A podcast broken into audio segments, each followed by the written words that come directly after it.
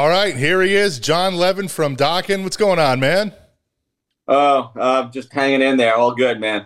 The album's out, so super psyched about that. Yeah, Heaven comes down, been out for uh, about a week now, and it's it's excellent. First Dokken album in, in over a decade since uh, Broken Bones in 2012, and I believe this is your uh, fourth record with Dokken. Is that right? Fourth studio record. Um, then I did the uh, we did the re-recorded greatest hits, but you know it's still a studio record, but not all you know original compositions or anything for new the new band. So why the long wait uh, in between Broken Bones and, and Heaven Comes Down? I, I know a lot of this was written during COVID, which at this point is three and a half, almost four years ago, which is insane. Yeah. But that's still, you know, almost uh, even at that point, a decade, eight years, almost a decade in between, uh, even if it, you know, when you started working on it. So uh, what took so long? Oh well, you know, we had some physical issues in the band we had to deal with. Um, eh, you know, every time you finish a record, like frankly, with Broken Bones, I was really excited about that one as, as in listening to the tracks. Like when Don and I was sit, sitting and listening to the final before it went to mixing and mastering. You know, I remember we were both really pumped about it, and um, in, in any making of any album, like everything has to sort of go right from A to Z. You know what I mean? Um, and anything like in mixing or mastering, can, if something doesn't go right, the record can turn out not being exactly what you had hoped. And just for me, I, I was unhappy with the mastering on that record. I just felt like it made it sound too too like a current like for a band a heavy band um, other than Dokken. Like it didn't really feel right to me. So I got a little, you know, it, took a little bit of the, the wind out of my sails between that and Don and I having injuries in the record. We didn't really get to tour the record. So, you, know, it, it was, it was disheartening, you know? So I think, I think we just were both like, not even, it wasn't even on the forefront of our minds really to do another one after that. I, at least for me, you know, that's how I felt about it. It was like, oh, after that last one, I don't know if I want to do another one. Well, you know, obviously there's there's a lot of speculation. It's been uh, alluded to, uh, but will this in fact be the uh, final hurrah for Dokken in terms of new music? Well, you never say never, right? Who knows?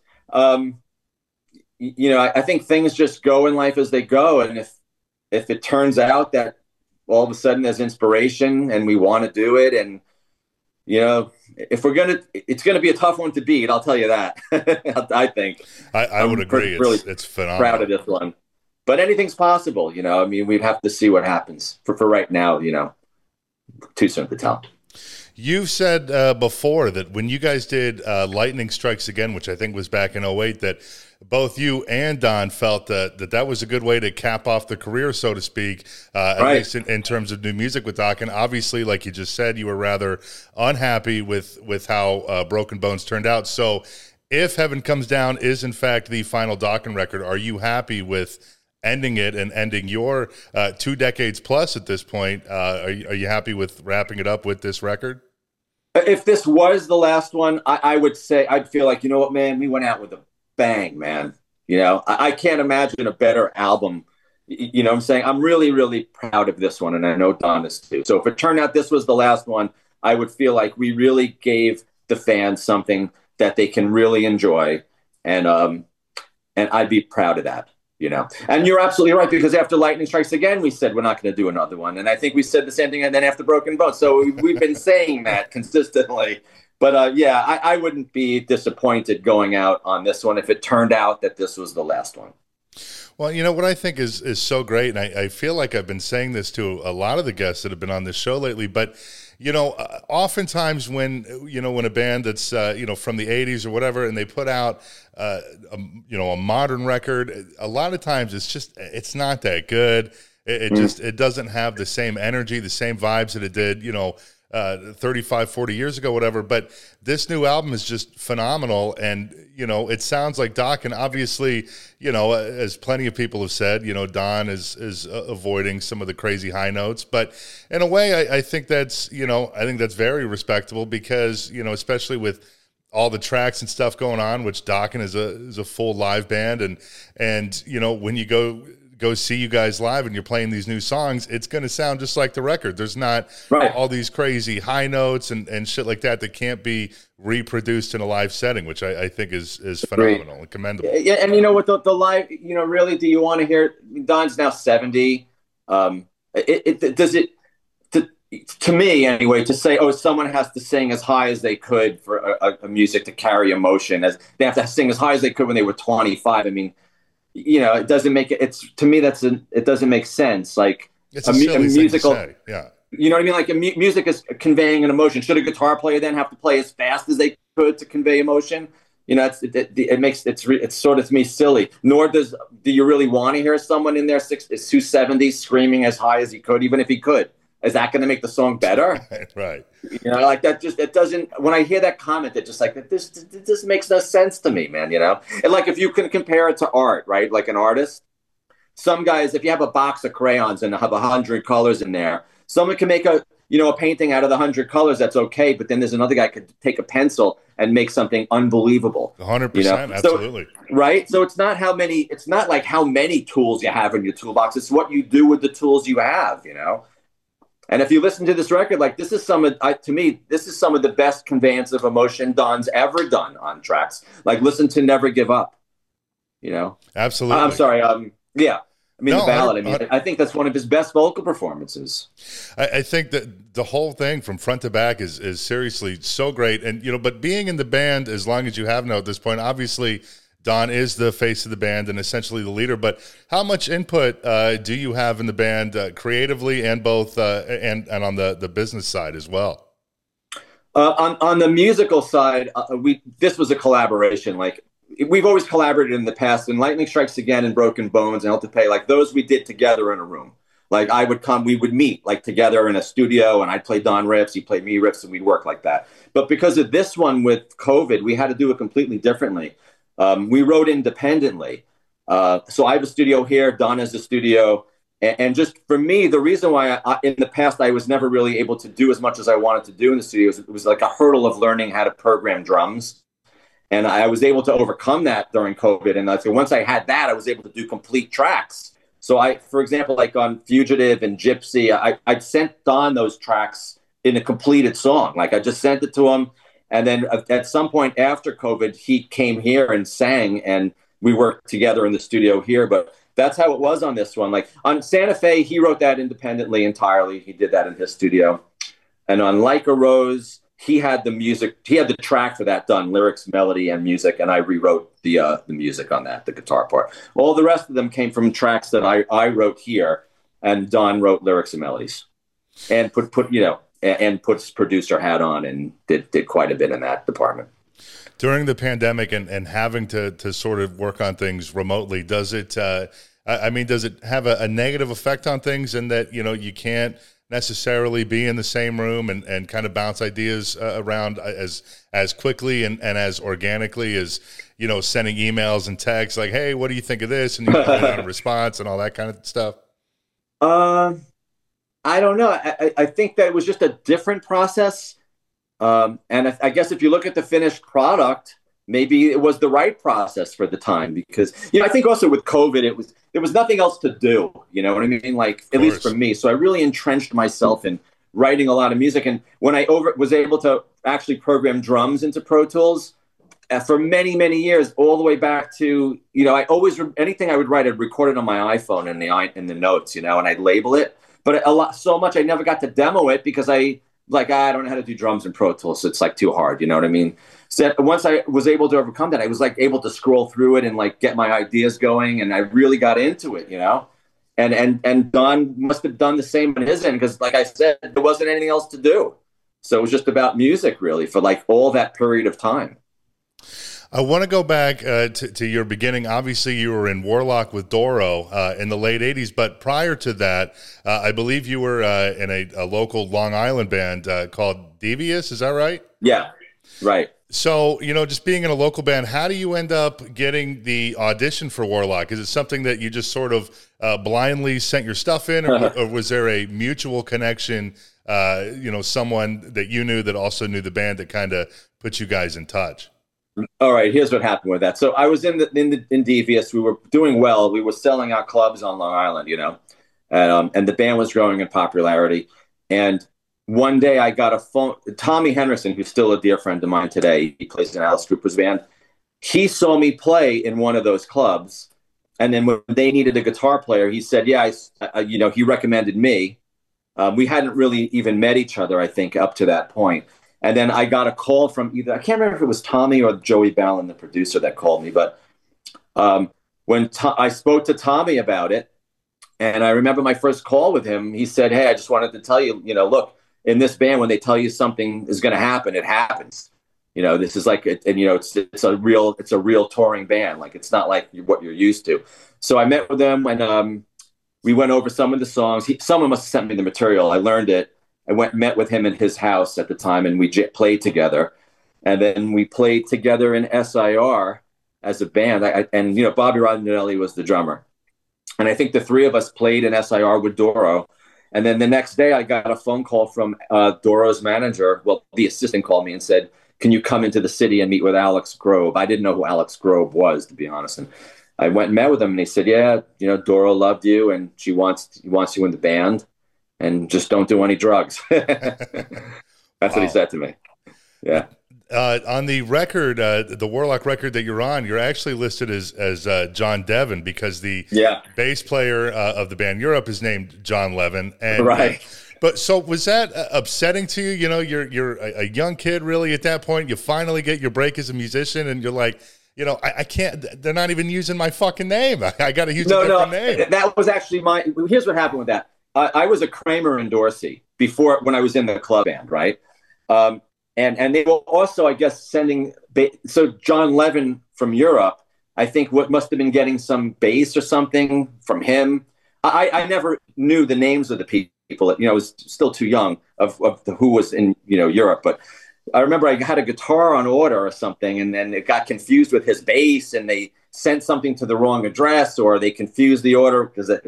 And then you know, my, my singer at the time said to me, um, hey man, you know, why don't you just change your name because you know my middle initial is Daniel, D for Daniel. But like, why don't you just take the middle initial and get change that L for a D, and you'll be John be Jon Devin instead of Jon Levin, and this this way you'll have a, a, a name different than someone else who's already made it in the music industry.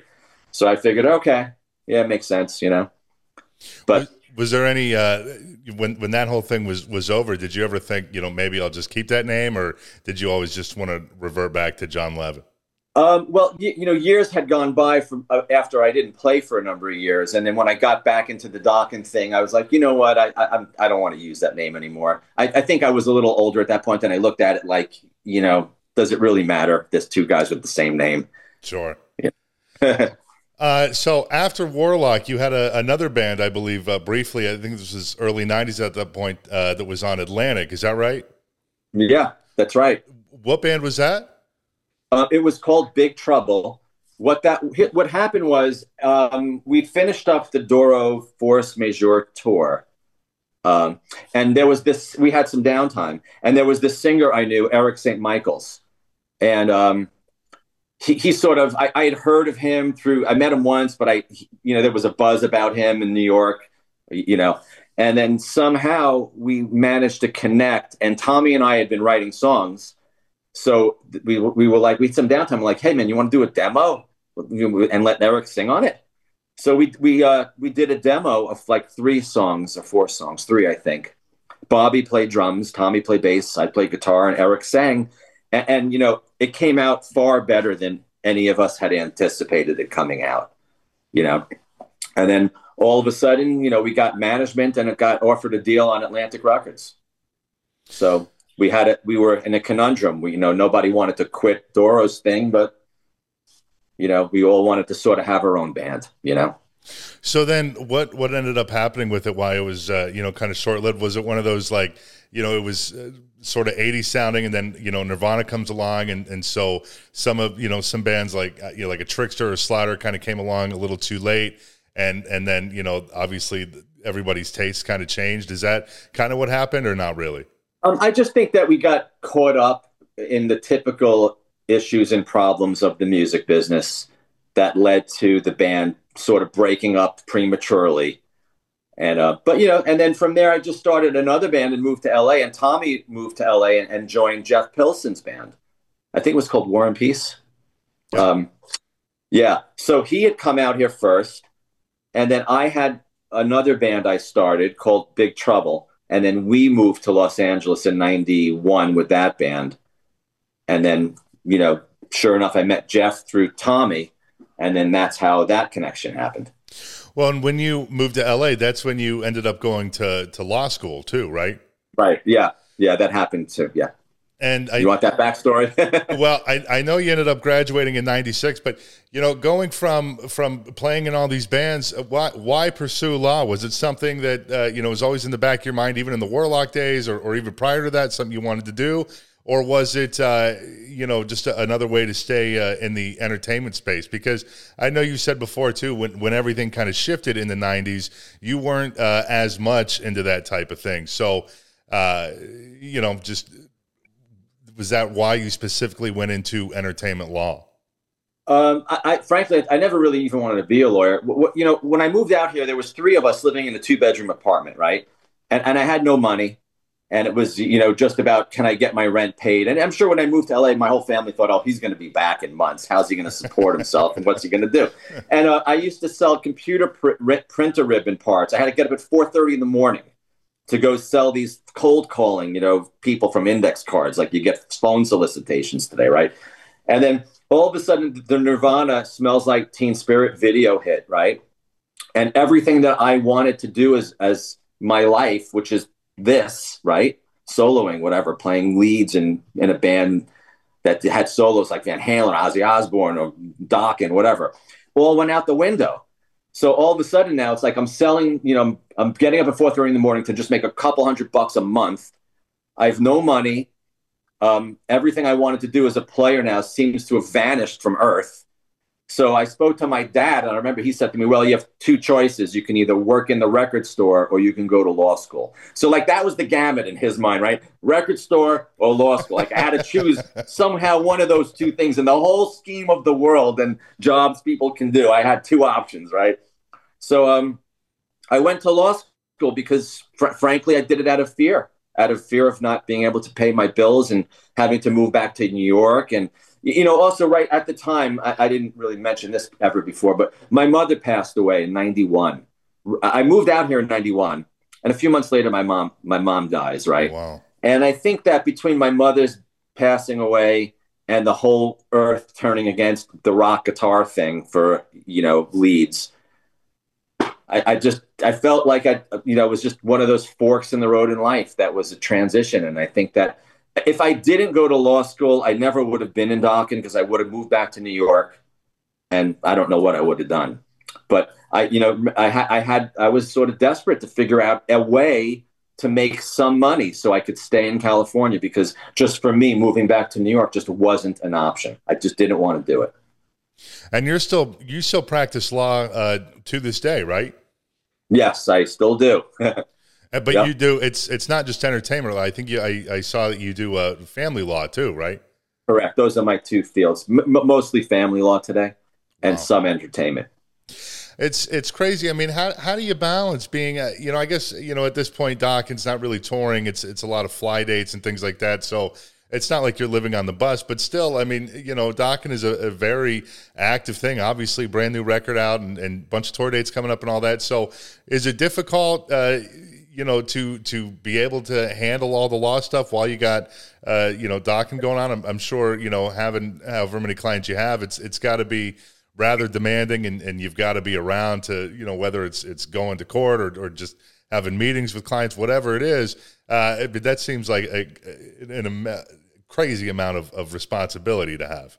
Yeah, I'm I'm really really a busy person. you know, it used to be, frankly, it was easier um, when I first joined the band, we were doing mo- we were mostly doing bus tours, you know, and you know the technology back then wasn't what it was today. But I there was an early version of a way to convert a laptop through your phone to to like uh, be able to get on the internet. Like that's how premature it was, you know. Sure. And I had the software that I can plug my cell phone into the laptop and get email and work. And, and at that time, I was doing still mostly entertainment law. This was 20 years ago, you know, 19, whatever. Yeah, in 2004.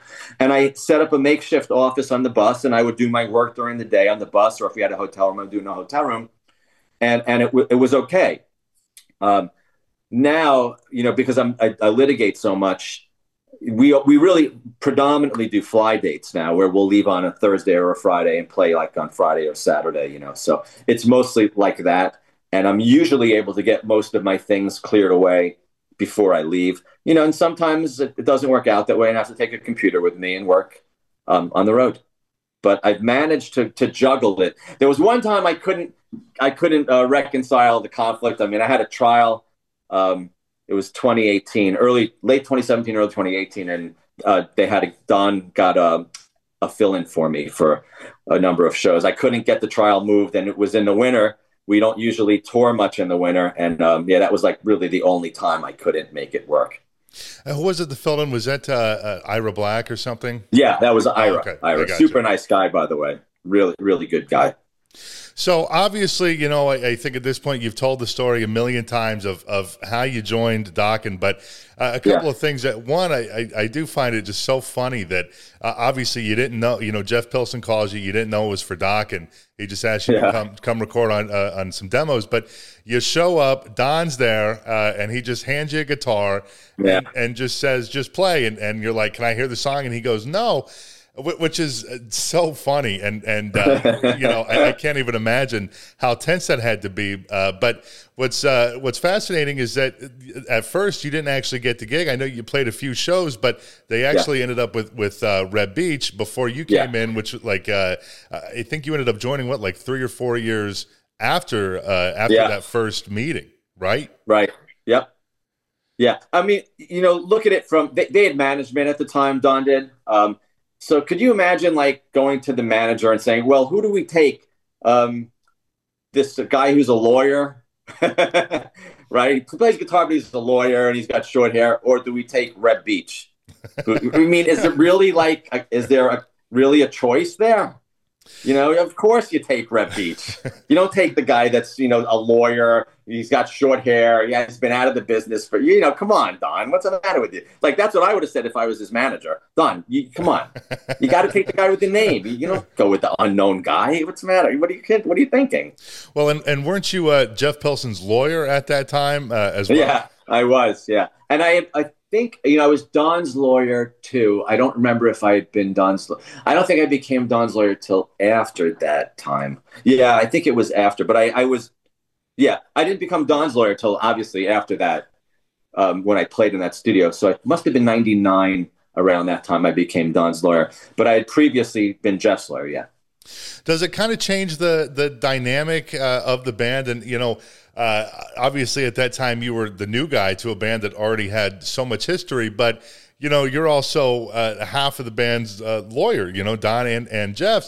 so you know, I would imagine there was no there there wasn't any like you know new guy hazing, so to speak, or or you know keeping you out of the loop because uh, I mean really you already knew what was going on uh, because you were representing them. So it, I would imagine that when you joined the band, it must not have been uh, too awkward since you had so many other dealings with them? Uh, what, remember when I finally officially joined? Like, okay, so the first couple shows I played, I, I did two shows with Jeff in Dokken, with Jeff and, and Mick. It was all of us together. Uh, but then Jeff soon departed and went to play, I think, with Dio. And, and remember, then I wasn't in the band for a whole stretch of time. Um, I did about a dozen shows with them, though, between hmm, 2001 and 2003 like in that time frame i did about a dozen gigs just here and there. Um, but it wasn't until 2000 late 2002 or early 2003 one day don calls me um, and they were on tour with the scorpions and he said hey we're, we're, we're, playing in vegas. Come up and i'll get you a room. Come up watch the show and then you know i want to talk with you. I'm like yeah okay. So i go up and, and i watch the show um, and then we met and, and chatted and then all of a sudden don said hey you know what? I, I want to make a change. Can you can you can if i put you in the band do you realistically have the ability to commit to doing this with everything else you have? And and um and remember at the time i was doing mostly entertainment. So i i remember thinking yeah i could do all my work from the road. You know and i'm like yeah i could do it. Wow. And that's how that happened. Yeah then we started writing for hell to pay so uh, you know when when Dokken does these sort of sporadic reunion uh, reunions with with George Lynch, I remember him saying a while back that uh, you know he he thinks it's it's a little bit strange for him to hear uh, you know the songs he wrote before he ends up coming on stage as the show is Yeah. wrapping up, do the last three or four songs uh, with you guys. But Understandably, yeah. do you feel the the same way? Obviously, in, in a different sense, in that the guy that wrote the songs is playing. Uh, you know, he's in the room, and and so and, and George Lynch is obviously such a, a, a respected guitar player. So, you know, obviously, you're so comfortable playing these songs now for over two decades. But I I, I gotta imagine that it adds some sort of pressure. Like, oh fuck, George, George is right there. you know, I, I better Um, not fuck this up. it, it doesn't you know for some reason like my my brain doesn't operate with pressure the same as other people. Like for some reason it doesn't hit me the same way. I've always been like that just ever since i was young. I seem to do better. Like if i don't have any pressure situation then i don't do anything. Like in other words even to record like i need to have don saying dude you got to finish this by next friday when mix you know what i mean? Like then i'll feel pressure and i'll get it done. Um, but yeah, it's funny because George, I, I completely understand George feeling like that. I would too if I was him. I said to him, and I even said to him, George, how do you think it feels for me having to play these songs in, in front of you? You know, imagine like do the flip side. I, I I completely understand it for him. Like I'd be like, man, I wrote all these songs. I gotta watch some other guy playing them.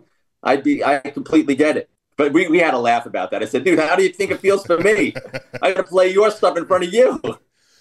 With Lynch Mob recently announcing their their final tour or whatever that goes on for like a year and a half, are there going to be any more uh, Dokken Lynch Mob shows uh, in, in 2024? I would hope so. I mean, we had a real we've had a real blast playing with them, you know. It's been, and I think the fans really liked it too. So I would I would assume there will be. You know, I don't do a handle anything with the booking, um, but I would hope so, and I would assume so. Are you uh, are you in touch at all with with uh, Mick Brown? The, the the story of him uh, where he just I, I heard you say that uh, you guys were in the airport coming home and. Yeah. He just kind of up and retires. Like, ah, man, I'm, I'm I'm done with this. Not doing it Yeah, anymore. yeah. You talk we were on our way to a gig. Oh, I think on it the way New to a gig. Jersey. Wow. It was in Jersey. We, yeah, yeah. You talk to him anymore, or, or uh, not so Um, much? once in a while, you know, I love him, man. I I just love him. He's I, he's my brother. You know, um, text him every time, call him or text him for his birthday. Never miss. Um, and you know, he, he reaches out to me every so often, and you know, I, I just had so many wonderful times with him, and he's such a great person. I just really love him. He's. He's great. You know, he's a brother of mine. Recently, uh, of course, it's been all over the place. Don brought up that Netflix is working on a biopic similar to uh, The Dirt, uh, Motley Crue's movie that did a few years back. Uh, have you heard anything about this? Uh, are you involved at all? Anything like that? I, heard a couple little things from it, uh, but I don't know much of anything about it or what it is. Don would know a lot more than that. I, I don't know if I'd even be in it or involved in it. It might just be with the uh, you know original '80s lineup. I would imagine. Who knows? Um, don't know. It must be pretty early, uh, er- Yeah, early stages, though, I would imagine, huh? Yeah. One thing I, I did find uh, interesting about you is that uh, you uh, you fly, I guess, like RC planes or something. I, I saw you in another interview. you you were- find- yeah, yeah. Hey, you want to see some? Yeah, sure. Let's let's take a look at these. I got a couple of them up here. Wow. You see that? Yeah, and do you put those together, or do, they, do you buy them? I saw, I'm an idiot when it comes to things like this. Oh, that's right. Um, no, you, you put them, you assemble them, but th- it's not that difficult. Like this, not that much to assemble. You know, you have to put it together, but it's not like you're building all the components. You know, sure. it's basically you got to put the tail pieces on, put the wing pieces on. Um, you know, it takes a couple hours, but then the the radio setup takes more time to get to get you know the radio going. and then you go and and, and you fly them. Yeah, fly 'em. Yeah, Wow. and hopefully, and eventually crash them too. How did you get into that? I, I've never really. Uh, Oh, you know how I got into it? Like, uh, you know, I'm not a big internet person or internet troll, but I, I got tired of like watching. You know, I, sometimes you run out of things to watch. Like after work, usually I like to sit on the couch and do nothing, and you know, sometimes drink a beer and just watch some the news or whatever. But so I, I went on YouTube and um, uh, a, a video came up of Tyler Perry flying radio control planes. You know, yeah. and um, I, as soon as I saw it, I, I was just completely blown away. You know, I was like, what the hell? I mean, it was just unbelievable. I mean, he's got these crazy, giant looking 747s with like 20, 15, 20 foot wingspans. I mean, he, he's he's got like a whole crazy runway. And I was just, as soon as I saw that, I didn't even know what they were called, you know? I stumbled on, I started searching around. I stumbled onto this site called like Motion RC, and then I I saw some videos of that, and I was like, wow, I I, I gotta get one of these and start learning how to do this, you know. And then I just got really hooked on it, you know. And it's I just love it. It's relaxing for me. It gets me out of the house. Like like to go to the airfield really early in the morning. Like I'll usually go. I'll usually get there like seven a.m. Oh wow. Um, yeah, before it gets too crowded and get some flights in, and then come back and go to work. Is it is it difficult to get the hang of flying those things? I remember a few years ago, uh, my my dad and I had a, a, drone that we got, and we were kind of trying to, to mess around with it, and uh, I eventually kind of figured it out. But I'm like, fuck, man, this is, uh, you know, it, it, it takes a while to to really get the hang of it. Yeah, it's you know what I I got the simulation software, so you can use your hand your actual radio you fly with to fly in the simulator. So I, I, just did a lot of flights on the simulator. Then I started with like um, a, base, a more a easier to fly plane. You know, I'm still new at this. Like I'm flying, flying, but you know, I'm not doing like any aerobatic tricks yet with my planes. Um, for me, a good flight is I just, you know, I don't do anything fancy. Try and like get get good landings and not crash my stuff. And then for now, I'm happy with that. You know, but yeah, it's a definite steep learning curve. You know, it's really and it's counterintuitive because okay, like if, if you push the stick to the left and you get you to go to the left, like if the plane's going away from you and you you know use your aileron and push the stick to the left to go to the left, it's going to go to the left. But then when the plane's coming back toward you, left is going to be right and right's going to be left oh, so because it's, always from the yeah. cockpit perspective. So like now if it's coming for, towards you and you push the aileron to the left, then the plane's going to look like it's going to your right. Yeah. Wow. So it just switches. So to get getting over that hump was the biggest challenge for, for learning how to do the RC. It's that and landing because taking off pretty much anyone could take off if you try as long as you keep the plane straight. Have you? Uh, I would imagine those things are uh, probably aren't cheap. Have you? Uh, have you crashed any to the point of of uh, just one? Wow. I crashed one, but I, I, I was able to rebuild it. I mean, I got this plane. It's really fast. This one, and uh, it was on. It's made in flight, and it, it was everything was going fine. And I put the plane down fine. It was down but on the runway I fly out here in Los Angeles, like it's it's so ill maintained. There's like potholes in it, and like you, you, know, you really and I don't know exactly where all of them are. And the plane hit like something, flipped up and flipped upside down. Oh wow! So I was like, oh man, you know. And, and my my cousin Bruce is an actual pilot. Like he flies, you know, commercially, and he's really into RC. And he was standing next to me, and he's like, that wasn't your fault He's like that that plane that that the uh, landing gear caught something on that runway and and you and flipped you. So you know, I rebuilt it. It wasn't. It's the plane's fine, but had to fix the landing gear and fix the tail. The fuselage cracked. They fixed that. It's it's all good, but it's a bummer when that happens. But you got to get used to it because sooner or later, every single one of the planes, and no matter who you are as a pilot, you're going to crash the RC plane at some point. Well, it's just uh, that's just such a, a, fascinating hobby, and honestly, one I, I you know didn't really know of. Obviously, a lot of people have drones and stuff, but uh, I'm not overly familiar with this. So that's that's fascinating.